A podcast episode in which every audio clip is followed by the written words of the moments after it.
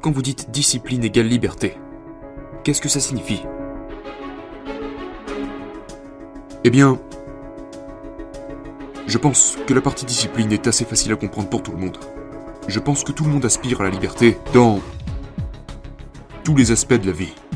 Euh, que ce soit la liberté financière, il y a deux exemples que je mentionne à chaque fois qui sont évidemment la liberté financière, tout le monde aspire à la liberté financière, et tout le monde souhaite aussi avoir plus de temps libre.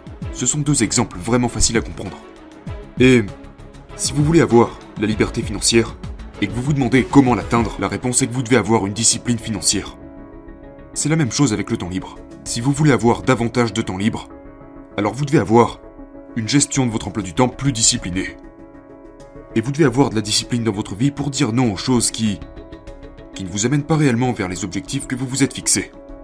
Donc, vous savez, vous devez avoir de la discipline pour ne pas cliquer sur la prochaine vidéo YouTube qui apparaît lorsque vous avez fini de regarder la première. La première vidéo que vous saviez déjà ne pas devoir regarder et qu'à la fin elle vous en présente 6 nouvelles à regarder. Ne cliquez pas sur ça. Éteignez ce téléphone ou cet ordi et allez faire quelque chose de productif. C'est assez contre-intuitif dans un sens parce que c'est un peu comme quelque chose dont seul quelqu'un qui a vécu de cette manière peut témoigner. Certainement que ça peut paraître contre-intuitif, parce que c'est comme quand on parle de faire la grasse matinée.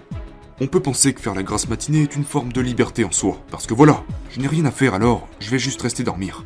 Mais la réalité est que, lorsque vous dormez, vous ne faites pas avancer les choses. Et maintenant, toutes ces choses que vous étiez censé faire ne sont pas faites, et vous devrez alors vous lever plus tôt le jour suivant, ou vous coucher plus tard pour les faire, plus parce que vous voulez le faire, mais parce que vous devez le faire. Donc vous devenez en fait un esclave du fait que vous n'avez pas de discipline. Donc si vous voulez réellement avoir une certaine liberté dans votre vie, vous devrez de toute façon vous imposer un certain degré de discipline.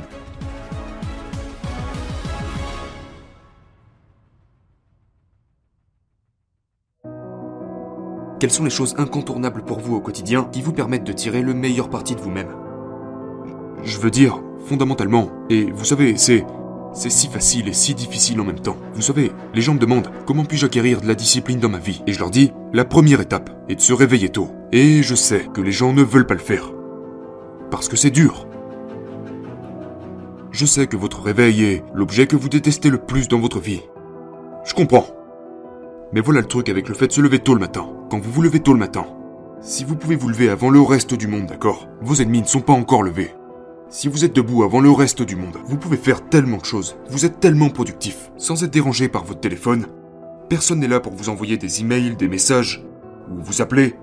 Il y a juste du calme, et vous pouvez faire avancer les choses. Et c'est là que vous devriez faire les choses. En tout cas, c'est là que je fais les choses qui sont des priorités pour ma vie, sans forcément être des priorités pour ma journée. D'accord? Donc, par exemple, l'entraînement. L'entraînement. Vous devez vous entraîner tous les jours. Vous devez rester en forme. Je veux dire, si vous ne restez pas en forme, vous mourrez. D'accord? Donc, vous devez rester en forme. Mais, mais l'entraînement peut ne pas être une priorité pour chacune de vos journées, parce que vous avez des choses à faire, vous avez un business à gérer, vous avez une famille, etc. Mais comme c'est une priorité pour ma vie, je m'en occupe le matin, avant même que ma journée ne commence. Ce qui fait qu'ensuite j'ai tout le reste de ma journée pour gérer mes autres priorités, en sachant que j'ai déjà fait ma séance. Et un an plus tard, quand je fais le bilan, je n'ai pas perdu la forme, je ne suis pas essoufflé quand j'arrive en haut des escaliers, simplement parce que j'ai maintenu cette discipline au quotidien. Donc, je vous dirais de vous lever tôt, je vous dirais de faire de l'exercice tous les jours, et peu importe quel type d'exercice vous faites, vous devez juste faire quelque chose. Vous devez faire quelque chose de physique. Je veux dire, c'est, c'est scientifiquement prouvé. Donc, levez-vous plus tôt, entraînez-vous tous les jours. Si vous commencez avec ces deux, avec ces deux piliers, et je dirais que la prochaine chose c'est Sachez précisément ce que vous allez faire le reste de la journée. Ne n'allez pas vous coucher le soir sans être au clair sur la façon dont vous allez traverser la prochaine journée. Certaines parties de mes journées sont très structurées. Certaines parties de mes journées sont très disciplinées.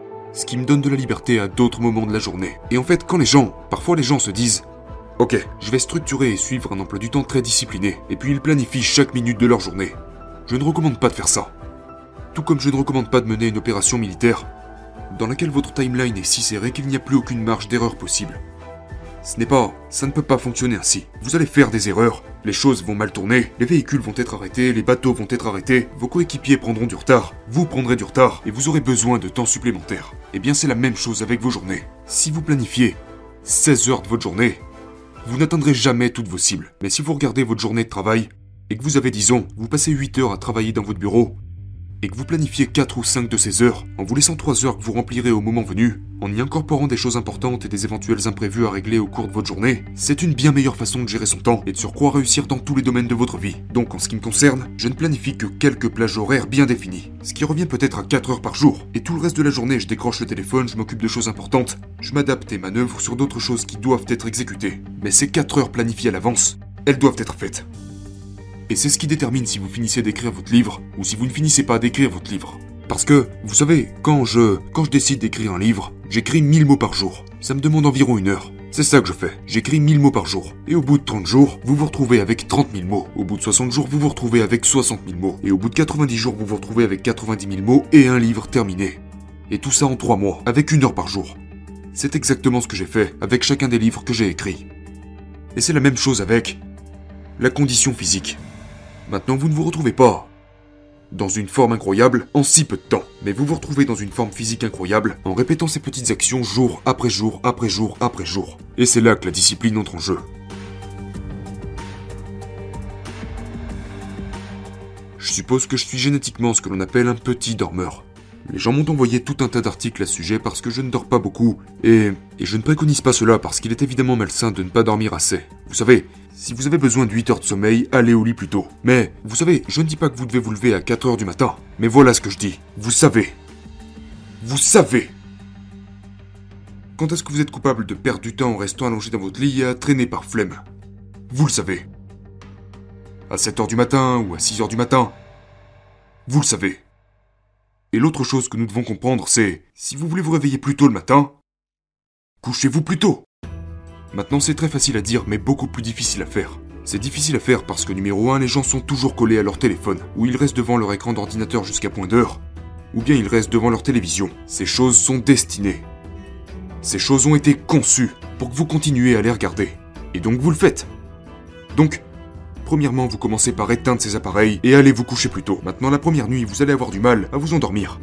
Mais la solution, c'est que le lendemain matin, vous vous réveillez tôt, quoi qu'il arrive. La première nuit, vous n'aurez dormi probablement que 5 heures, et vous serez fatigué tout au long de votre journée. C'est parfait parce qu'une fois arrivé au soir, vous serez réellement fatigué. Vous éteindrez cet ordinateur et vous pourrez vraiment vous coucher plus tôt comme vous le souhaitez. Donc, comment entrer dans ce processus de se réveiller tôt tous les jours En se réveillant tôt? Vous êtes également un père de famille.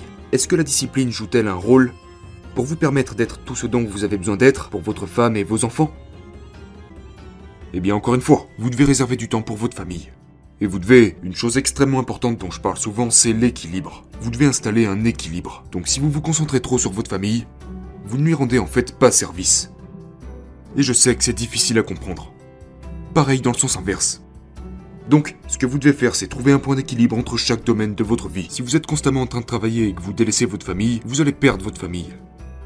Et c'est la même chose dans la direction opposée. Si vous passez trop de temps avec votre famille, vous allez perdre votre travail, ce qui au passage vous fera aussi perdre votre famille. Donc vous devez trouver un équilibre. Vous gardez un œil prudent sur le pourcentage de temps que vous prend chacune de vos tâches dans chacune de vos journées. Sachez quand éteindre votre téléphone. Et je sais que c'est difficile pour nous tous, parce qu'on est tous là à penser qu'un appel urgent va surgir. Et comme il se peut que cet appel retentisse pendant le dîner avec ma famille, est-ce que je dois regarder mon téléphone pendant le repas? Non il n'y a personne à qui vous avez besoin de parler lorsque vous êtes assis à table avec votre famille pendant les 45 prochaines minutes. Ça n'arrivera pas.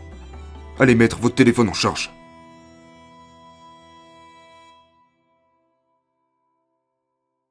Permettez-moi de vous raconter une histoire rapidement. J'étais sur les réseaux sociaux et je venais de poster une photo de ma matinée. Ok, juste quelques photos de ma matinée. Et donc j'avais mis une photo de mon entraînement, de ma session de surf, et je crois que j'en avais mis une autre de ma séance de Jiu-Jitsu. Donc j'ai posté ces photos. Et j'ai mis en légende, vous savez, bonjour ou quelque chose comme ça. Et puis, j'étais en train de lire quelques-uns des commentaires, et, et quelqu'un a écrit Ça doit être cool. Et j'étais comme mince. Au début, je me suis dit, vous savez, je je vais arrêter de de poster ce genre de photos parce que ça a l'air d'agacer certaines personnes et je n'ai pas du tout l'intention de faire ça. Mais vous savez, l'après-midi ou plus tard dans la journée, je suis retourné dans l'espace commentaire et quelqu'un d'autre avait répondu à ce gars. Et il a écrit Discipline equals freedom. Et je me suis dit à moi-même Ouais C'est exactement ça. Alors, quand vous me voyez en train de surfer, ou de passer du temps avec ma famille, ou de m'entraîner au jujitsu, ou voyager, ou passer un bon moment, ou profiter de ma vie, ça c'est la partie liberté. Et ce dont vous devez vous souvenir, et ce dont chaque personne ici doit se souvenir, si vous voulez vraiment tirer parti au maximum de votre vie, c'est que si vous voulez ce type de liberté, tout commence avec la discipline.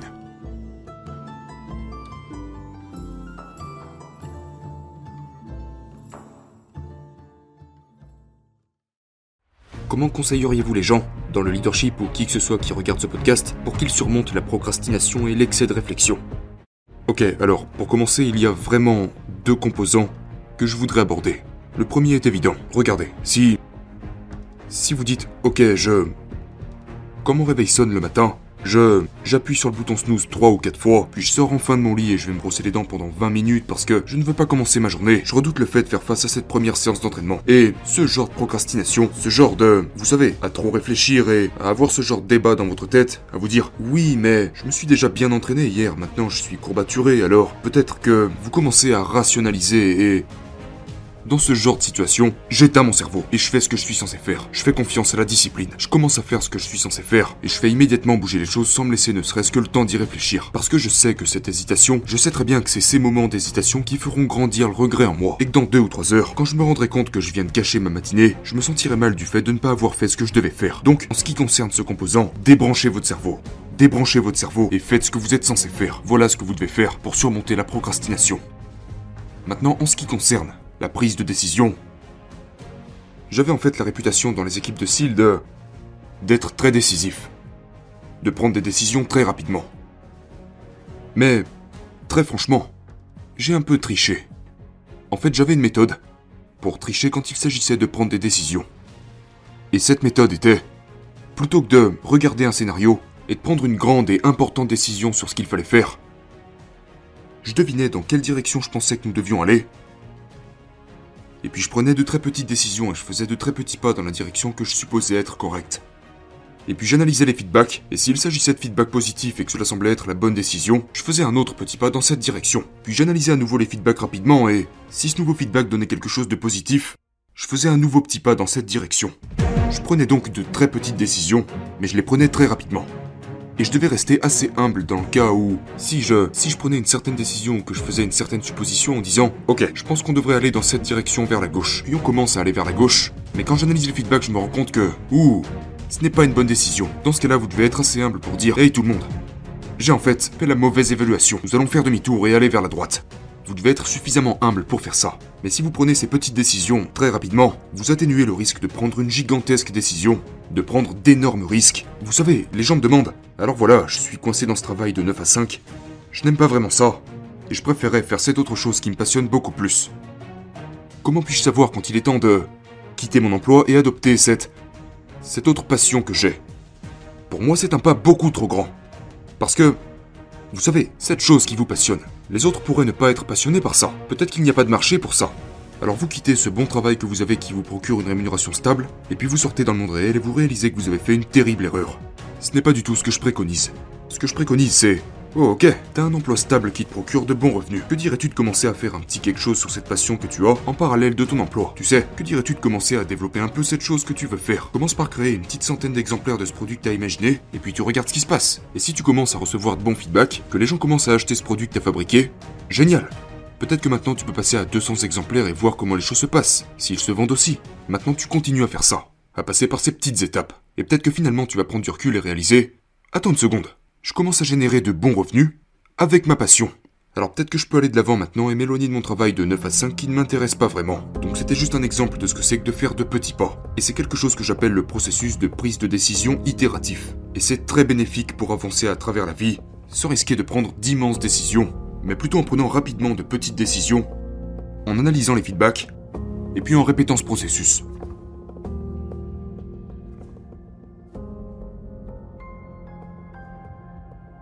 Joko, quelle est la chose la plus importante que vous ayez apprise sur vous-même pendant votre voyage chez les Seals Et au cours de cette période de 20 ans, y a-t-il eu des moments où vous avez voulu abandonner ou lâcher prise? Peut-être un moment où vous aviez juste l'impression Que c'était trop. Et si oui, qu'est-ce qui vous a permis de continuer? La plus grande chose que vous apprenez dans les équipes de SEAL, c'est que... Vous... vous... Vous n'êtes pas aussi bon que vous ne le pensez. Il y aura toujours quelqu'un qui sera meilleur que vous dans quelque chose. Vous savez, je... Je n'étais pas le gars le plus rapide, je n'étais pas le gars le plus fort, je n'étais pas le gars le plus intelligent. Et donc vous êtes constamment entouré de gens dans votre équipe qui sont en mesure de vous devancer dans au moins une catégorie. Que ce soit le tir, la plongée, le parachutisme. Donc c'est une expérience très humiliante. Et c'est la même chose avec le combat. Vous vous rendez à un combat, et peut-être que vous pensez, ouais, c'est ce pourquoi je suis né, et je vais dominer cette situation. Mais vous réalisez quand le combat commence que les choses ne vont pas du tout se passer comme vous l'aviez imaginé. Donc, pour moi, ma carrière dans le militaire a été une immense leçon d'humilité. Et en ce qui concerne les moments où j'aurais voulu abandonner, où j'aurais voulu démissionner, vous savez, très franchement, je n'ai jamais vraiment eu de moments comme ça. Je, me suis inscrit à la formation des SEAL et il n'y avait rien que je voulais plus dans ma vie que d'être un SEAL. Ils auraient dû me menacer de mort pour me faire penser à arrêter. Et je suppose que ça ne m'aurait même pas arrêté à ce moment-là. J'ai juste fait ce que je voulais faire. Et donc peu importe ce qu'on a pu me faire, et ce que j'ai pu vivre dans les équipes de SEAL, travailler en tant que Navy SEAL était tout ce que je voulais, donc chaque jour pour moi c'était... Regarde, s'il y a des jours difficiles, s'il y a des parties de la routine quotidienne que tu redoutes, comme porter un sac à dos de 50 kilos et aller marcher avec pendant 10 ou 15 kilomètres, genre, c'est dur, ce n'est... ce n'est pas toujours marrant. Mais j'ai toujours su que c'était le travail que je voulais faire, donc abandonner n'a jamais vraiment fait partie de, mes plans. Lorsque vous parlez de discipline, combien de personnes vous écoutent et vous disent genre Joko, ouais, vous êtes un évicile, on comprend, mais pour ce qui est de la discipline, je trouve que la discipline est extrêmement impopulaire aujourd'hui. Parce que ce n'est pas la chose la plus séduisante dont il faut parler, ce n'est pas la chose la plus facile à faire faire aux gens. Et les gens ont du mal avec l'autodiscipline. Donc par où commencer? Par où peut commencer quelqu'un quand il n'a pas reçu cette formation que vous avez eue? Je pense que, comme beaucoup d'autres tâches et missions que nous recevons dans la vie, nous devons comprendre pourquoi nous faisons ce que nous faisons. Euh, le livre que j'ai écrit s'appelle Discipline equals freedom. Vous devez donc comprendre pourquoi vous mettez en œuvre cette discipline dans votre vie. Pourquoi vous mettez cette discipline en œuvre dans votre vie? Eh bien parce que vous voulez atteindre un certain degré de liberté. Et cela s'applique à tout ce que nous faisons. Ça s'applique à notre santé, ça s'applique à la façon dont nous travaillons au sein d'une organisation, ça s'applique à tous les ensembles de compétences que nous voulons développer, ça s'applique littéralement à tout ce que nous faisons. Donc je pense que la raison pour laquelle tout le monde devrait mettre en œuvre cette discipline dans sa vie est parce qu'il y a une énorme récompense à la clé. Je pense que c'est, d'ailleurs c'est la raison pour laquelle j'ai appelé mon livre Discipline égale liberté. Ce n'est pas discipline égale douleur, ce n'est pas discipline égale souffrance, même si la vérité c'est qu'il y a de la douleur et de la souffrance qui accompagnent la discipline. Il y en a, mais ce n'est pas pour ça que vous vous y consacrez. Vous vous y consacrez parce qu'en fin de compte, la discipline vous apportera la liberté. Quel est le meilleur conseil que vous ayez jamais reçu? Quand je suis arrivé dans la SEAL Team 1, le... l'officier en chef, qui était donc en charge du bon déroulement des opérations, nous a dit la phrase suivante. Présentez-vous à l'heure. N'oubliez rien. Gardez votre bouche fermée et les oreilles ouvertes. L'écoute est la compétence la plus sous-estimée en leadership et dans la vie en général. Vous devez écouter la grande majorité du temps. Donc je pense que c'était un excellent conseil.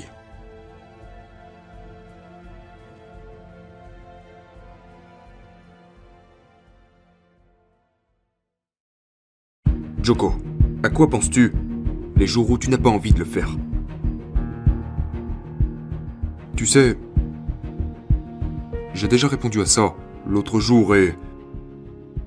Je pense que c'est important. Donc, Rome n'a pas été construit en un jour. Nous savons tous ça.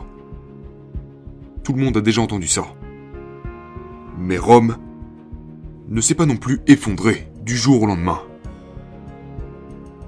Il a fallu des centaines d'années à Rome pour atteindre son apogée, mais il a aussi fallu des centaines d'années pour que Rome se décompose et s'effondre.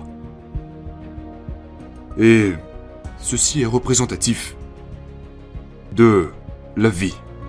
Parce que vous n'atteindrez pas d'objectifs valables rapidement ou facilement. Il vous faudra du temps.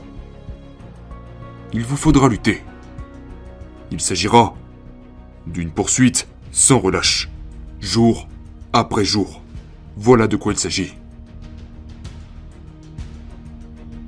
Mais aussi, les choses ne s'effondrent généralement pas rapidement non plus. Du moins au début, c'est un processus très lent.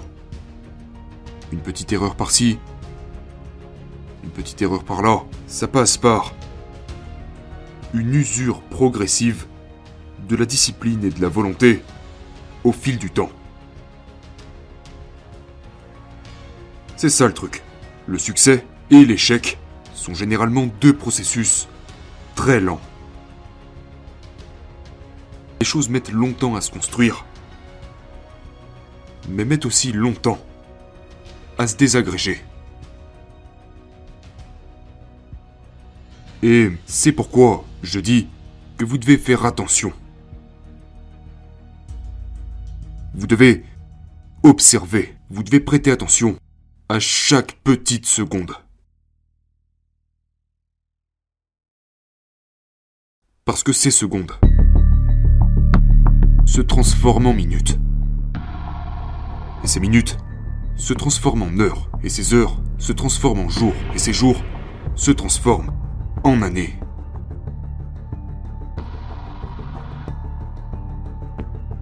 Et donc, cette seconde, cette seconde-là, qui vient de passer, elle comptait. Ainsi que celle-ci, et que celle-là. Et pendant ces précieuses secondes, soit vous bâtissez,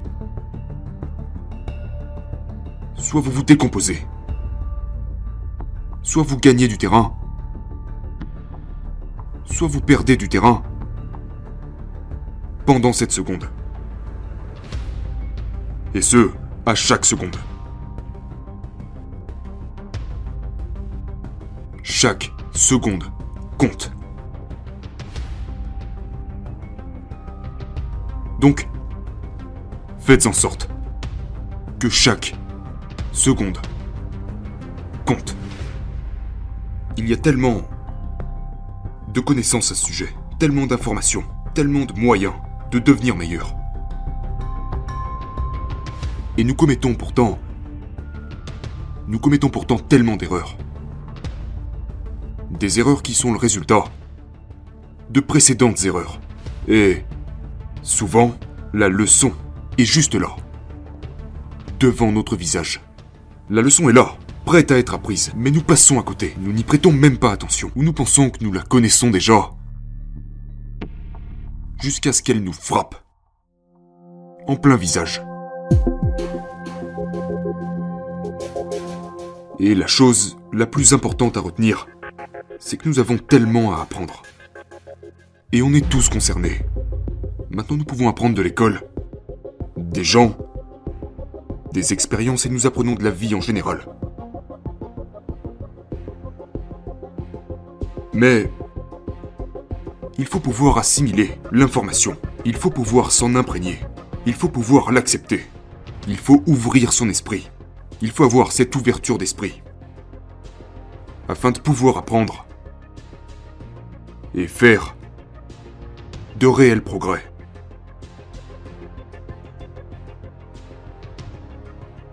Et en ce qui concerne les regrets, y a-t-il des choses que j'aurais aimé faire différemment? Bien sûr. Avec le recul, avec le recul, il est évident qu'il y en a.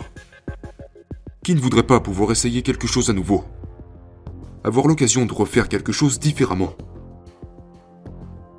Et puis pourquoi pas réessayer encore et encore et encore Et simplement remonter le temps et refaire cette chose encore et encore jusqu'à ce que vous l'ayez fait parfaitement. Mais le fait est que vous n'avez pas cette chance. Vous n'avez qu'un seul essai. Vous n'aurez qu'une seule tentative dans ce jeu qu'est la vie. Une vie. C'est tout ce que vous aurez. Et le regret, qu'il soit présent ou futur,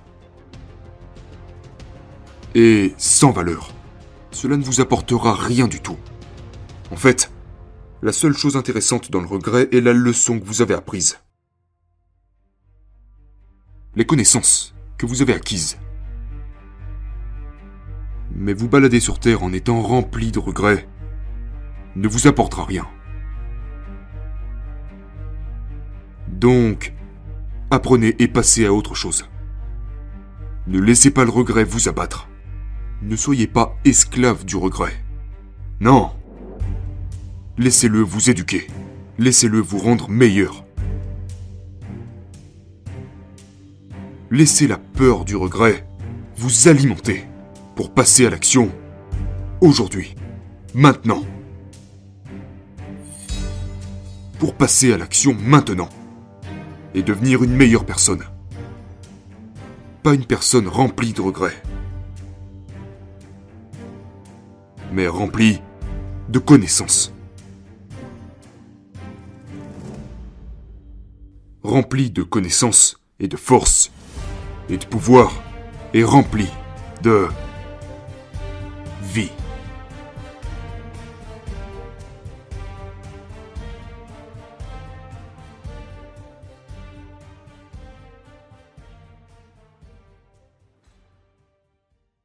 Qu'est-ce que tu fais quand tu es épuisé?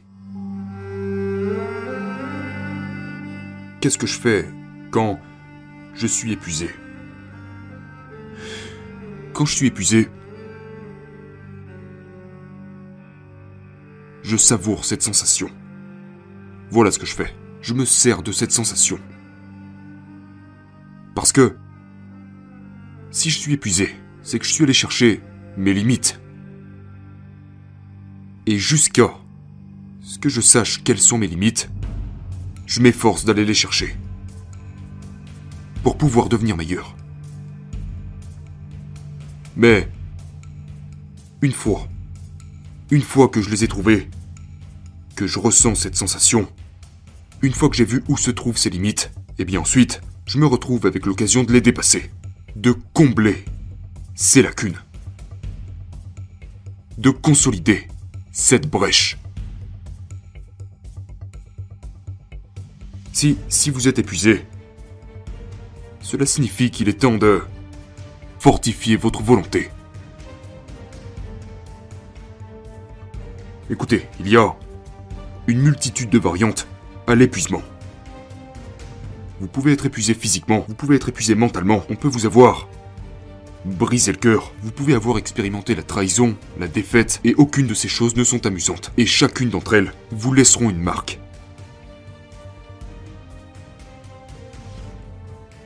Mais la marque qu'elle vous laisse, peut-être la marque de la victoire, ou peut-être la marque de la défaite. Parce que chaque fois que vous passez par ce genre d'expérience, eh bien, c'est une chance c'est incontestablement une chance pour vous d'abandonner et de vous effondrer. Mais il y a aussi une opportunité. Il y a une opportunité pour vous. De devenir plus fort, de devenir plus intelligent, de devenir plus rapide, de devenir plus ferme, de devenir plus stable, de devenir plus résilient. Et de devenir meilleur.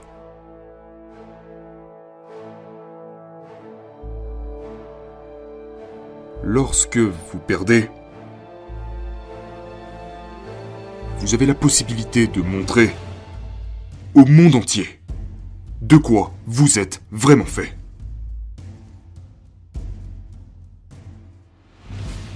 Donc, donc si vous perdez, si vous échouez, le combat n'est pas terminé. En fait, si vous échouez, le combat ne fait alors que commencer. Et alors que vous rampez, que vous vous extirpez lentement de cette sombre et lamentable position, en étant couvert, couvert de sang, de sueur, de saleté et de crasse, vous transcendez ce que vous étiez.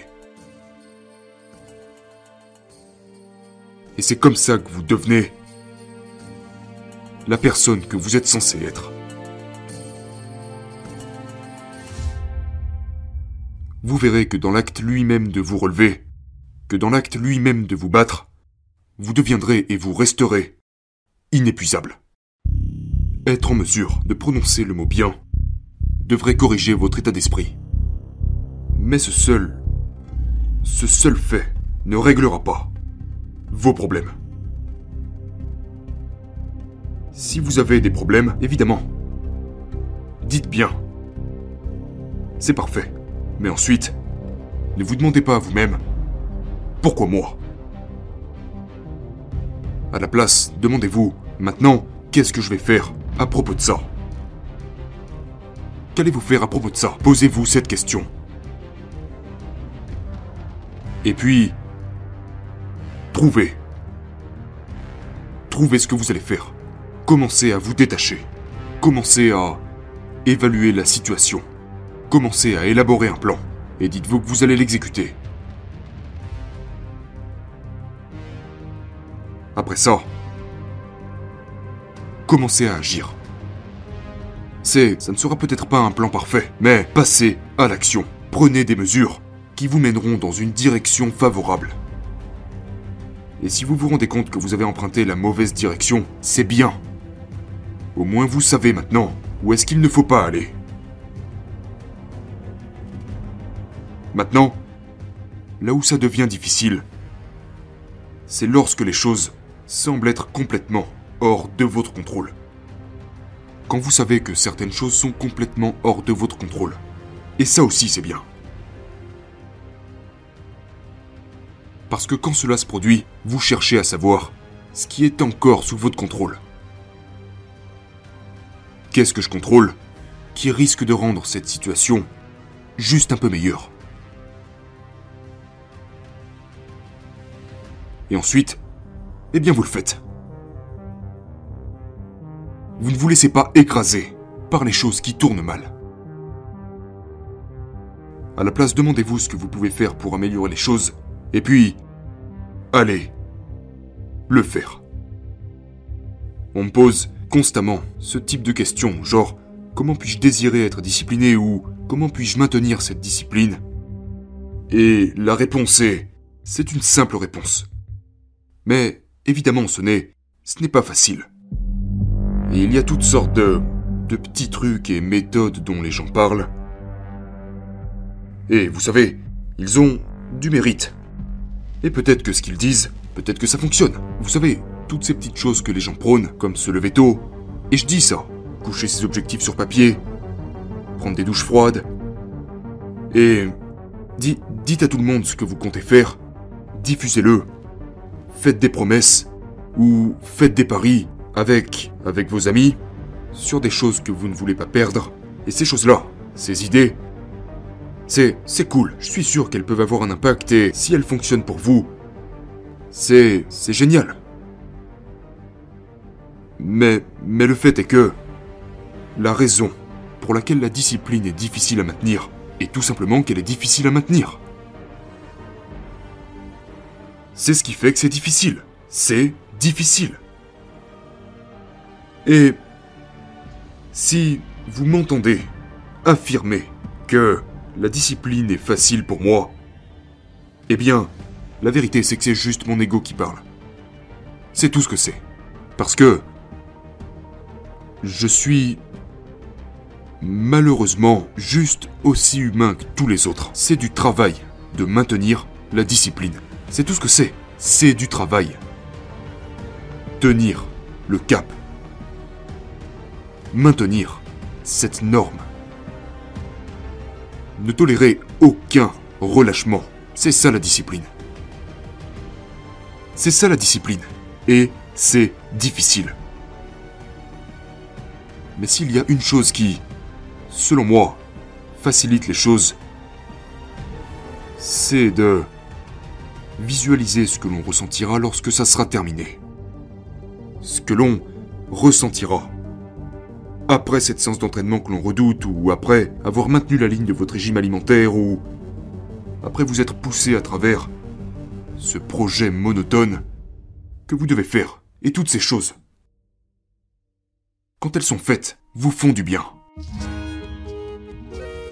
Et, à contrario, Imaginez ce que vous ressentirez bientôt si vous remettez ces choses à plus tard. Ce sentiment de faiblesse et de défaite quand vous savez que vous prenez du retard. Donc, apprenez à connaître ces deux différents types de sentiments et demandez-vous ensuite lequel de ces deux sentiments vous voulez ressentir dans 10 minutes. Ou dans une demi-heure. Quand, quand les choses ont été faites, quand la discipline a été maintenue.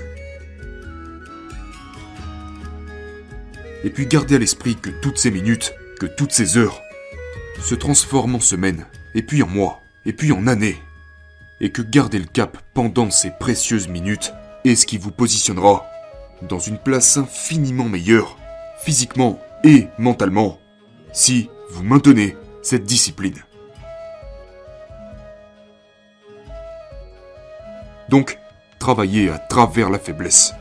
Combattez les mauvaises tentations et maintenez le cap. Maintenir le cap, maintenir cette discipline n'est pas facile. Mais ça en vaut la peine. Parce que... Oui. Parce que la discipline apporte la liberté.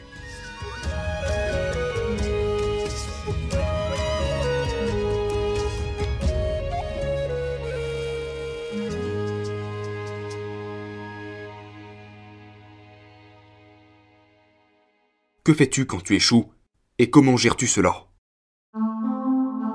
Qu'est-ce que je fais quand j'échoue?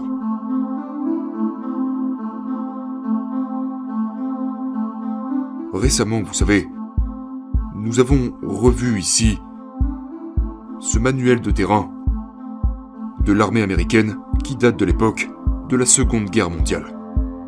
Et il est dit dans ce manuel, il est dit que, à part la mort, tout échec n'est que psychologique. À part la mort, tout échec n'est que psychologique. Pensez à ça. Pensez à Pensez à cet échec. Pensez à ce bouleversement. À cette catastrophe. Si vous n'êtes pas mort, alors ce n'est que psychologique. C'est juste dans votre tête. Maintenant, cela ne veut pas dire que vous n'allez pas perdre quelques batailles. Ça va arriver. Ça va tous nous arriver. Mais cela signifie que tant que vous n'avez pas capitulé, tant que vous n'avez pas renoncé, tant que vous n'avez pas abandonné, alors vous n'avez pas échoué. Ça veut simplement dire que vous prenez une retraite tactique temporaire. Ça signifie que vous vous êtes retiré brièvement afin de pouvoir vous ressaisir et rattaquer. Donc, en ce qui me concerne, si vous êtes battu, à moins que vous ne soyez mort, vous n'êtes pas vaincu. Et vous n'avez pas échoué. Ce qui s'est passé, c'est que vous avez appris. Vous avez de l'expérience. Et vous êtes toujours en vie. Et vous avez de nouveaux souvenirs à créer. Donc vous vous levez. Et vous allez le chercher. Quelle est votre sonnette d'alarme? Qu'est-ce qui vous a servi? Qu'est-ce qui contrôle vos pensées? Est-ce votre écran de télévision? Qui nourrit votre esprit d'images de, de ce que la vie devrait être? Est-ce Internet? Contrôle votre temps. Est-ce la drogue ou l'alcool qui attire votre cerveau et diminue vos désirs Ou est-ce une faiblesse Un manque de discipline qui vous empêche d'accomplir ce que vous voulez accomplir?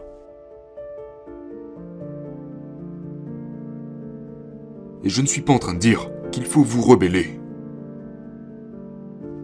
Je ne dis pas qu'il n'y a pas des choses dans la vie que nous avons juste à faire. Il y en a. Mais ce que je vous suggère, c'est de vous poser des questions. De ne pas croire tout ce qu'on vous dit et de ne pas suivre une certaine voie juste parce qu'elle est en face de vous. De ne pas suivre une certaine voie juste parce que d'autres personnes la suivent.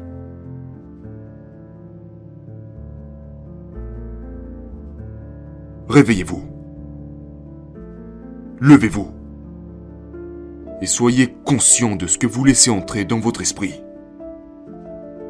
Qu'est-ce qui s'y infiltre? Qu'est-ce que vous laissez entrer? Qu'est-ce qui essaye d'y entrer de force?